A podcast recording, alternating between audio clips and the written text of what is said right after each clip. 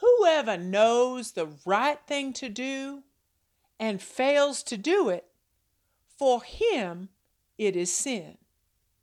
James 4:17.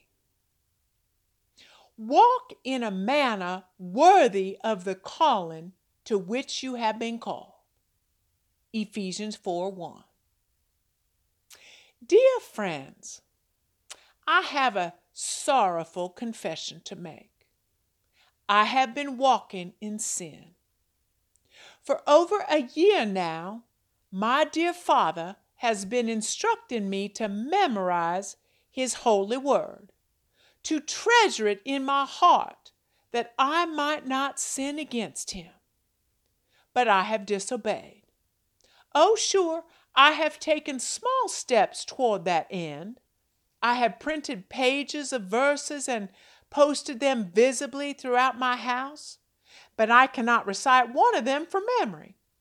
If God called me to share His word with someone in need, my brain would prove unprepared.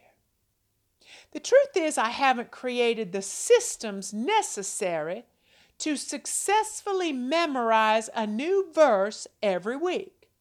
That would require printing and posting and placing it throughout my world, in my Bible, in my pocketbook, above my teapot, so I see it and recite it many times during my days. And many means more than a handful. If this old ball is going to retain these truths till the end of my days, I need to say it and say it and claim it till it comes out all by its own self. Is there something your Lord has been prodding you to do that you've been ignoring? Has He whispered, Dear daughter, your body is the temple of the Holy Spirit. It loves and needs exercise. Please stand up often and move in lively praise? Or has He revealed the hazards of your food choices, reminding you of His bountiful natural harvest, yet you continue to sabotage your health and your energy with that which does not satisfy? Brother James tells us whoever knows the right thing to do and fails to do it, for him it is sin. For Miss Grace, the right thing to do is embed His Word in my heart until I establish and follow memorization systems, including accountability.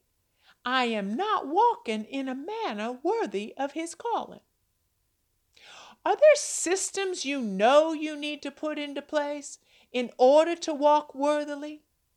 Have you purged your pantry of tempting, treacherous treats? Do you take time each week to cook so lunchbox meals and weeknight suppers are pre prepared? What time have you committed to exercise each day? Do you have a walking buddy to ensure you don't bail out? Have you set an alarm to remind you to stand up regularly to stretch and sing joyously?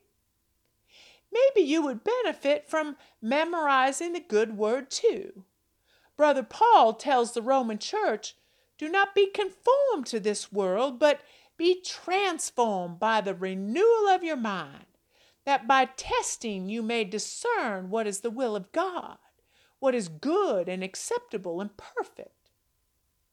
Surely all those divine nudgings will be easier to do with a renewed mind. Would you like to be my scripture memory partner? I don't know about you, church family, but my heart is very heavy at the thought of disappointing my Father. I know anything He asks of me is for my own good. So, right here, right now, in front of the Almighty and all of you, with a contrite heart, I confess my laziness.